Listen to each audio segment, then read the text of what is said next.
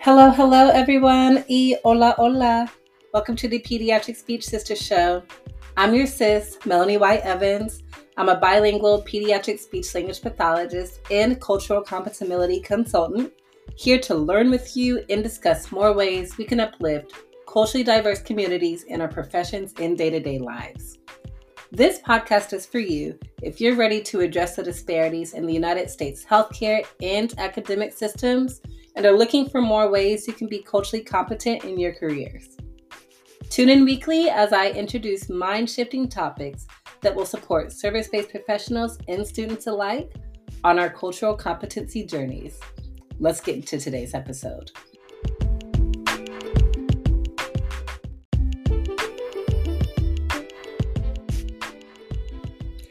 Hello, family. Welcome back to the Pediatric Speech Sister Show. I am going to talk about culture today. We hear the word culture almost every day, right? We're talking about cultural competemility, we talk about cultural responsiveness, culturally responsive teaching, we talk about cultural competency, cultural humility. But what exactly is culture? Well, According to researcher Marya Axner, culture refers to a group or community which shares common experiences that shape the way its members understand the world. Culture can also include a group we join or become a part of. ASHA says culture and cultural diversity can incorporate a variety of factors, including but not limited to age, disability, ethnicity, gender identity, national origin, race, religion, sex, sexual orientation, and veteran status. Culture also includes linguistic diversity, which tells us all of the various dialects and languages that we can incorporate in our society. I will include links to these articles in the show notes. The reason why I want to talk about culture today is because we are in 2023 and the next step in our cultural competency journeys and the next step in DEI training, diversity, equity, and inclusion training is to understand culture in a new way. Not only that, but to understand how we as individuals identify with each other's cultures or with your own cultures. So let's take, for example, myself. I am a Black woman. So I am Black, that's my race. I'm a woman, that's my identified gender and I am a speech language pathologist. Okay, that's my job. I'm a part of that the speechy culture. I'm a part of the speechy community. Not only that, your culture can also deal with your geographical location and it can change as you move around. So, my background, I was born in Tulsa, Oklahoma. So, I have some Midwestern influence. I moved to Washington, D.C., so I have that Northeast big city influence. Then I moved to Houston, Texas, where I have that down south big city influence. I love me some good food. Shout out to all my Houston Texans listening to this. All of these things make me me. But the next step, now that I've included and thought about this is my culture, this is what I identify with, now I must think about the ways that my culture affects how I move throughout society. So, as a Black woman, I have to understand that people might be offended that I'm Black. I'm a dark skinned Black woman at that. So, they might be offended at the color of my skin.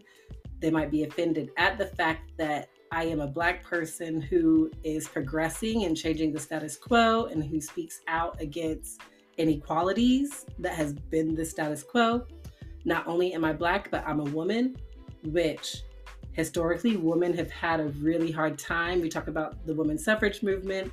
So there are people who are offended because I'm a black woman in society doing the thing, moving forward. People don't like that. I might step into work environments, I might step into buildings. I actually have a story about one time I was walking into a Starbucks in Virginia and I was asking where the bathroom was. There's a guy sweeping the floor, mopping the floor.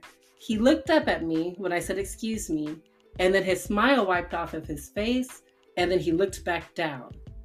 And I said, Excuse me, where's the bathroom?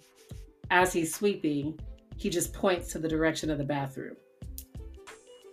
Like he was afraid to talk to me. Here's another one.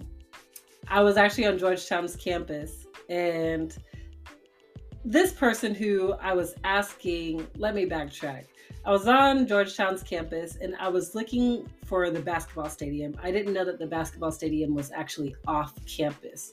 So I'm like, oh, okay, well, I see this guy walking. Looks like he goes here. Let me ask him. Mind you, this guy was a person of color too. However, I'm sure that he wasn't born in the United States.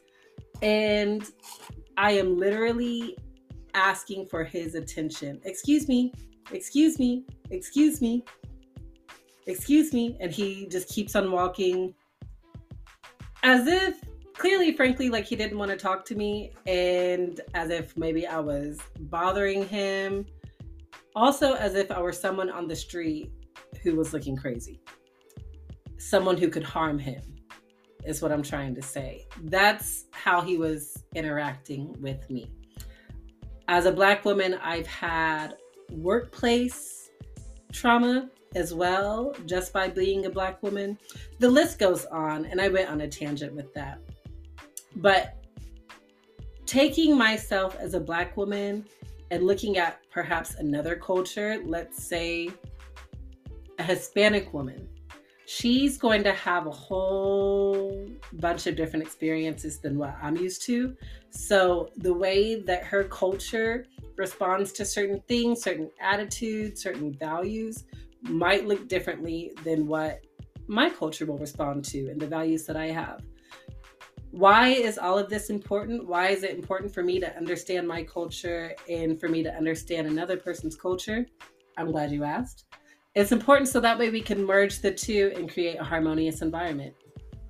Simply put, if we want to have harmony in our society, in our work settings, in our therapy sessions, in our interpersonal communications and collaborations, understanding your personal culture and the culture of the other person, this is the first step. So, I do have a homework assignment for anybody listening to this. Write down what your culture is. Write down the cultures that you identify mostly with. Then reflect on how and why you identify with these cultures. Maybe you are of a bilingual background in Spanish. And so you know that your personal culture, you have a mix of American culture and you have a mix of Latin culture. And so that's affected how you moved throughout your education experience. Whatever the case may be, think about it. Think about how it impacts you in the best ways and even how it impacts you in the worst ways. Then, after that, go ahead and take it a step further and think about a culture that you want to learn more about. Maybe you want to learn more about the LGBTQ community. I really challenge you to you can choose a profile. For example, maybe you have an LGBTQ client who is transitioned to a female. Think about the impact that she has, the experiences that she's going through. Maybe she has healthcare trauma. Maybe she has trauma being in the school and doing the name change and not being accepted by her peers. Sadly, the list goes on with the disparities and the challenges that the LGBTQ culture and community have, right? So that is it for today. Think about your culture, and I will see you next episode.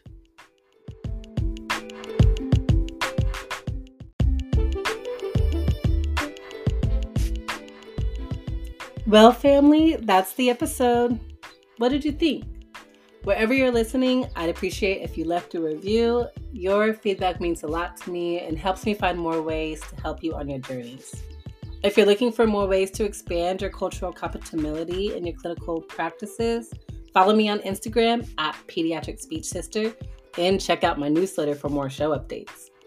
I'll include all these links in the show notes. Until then, I'll see you next week.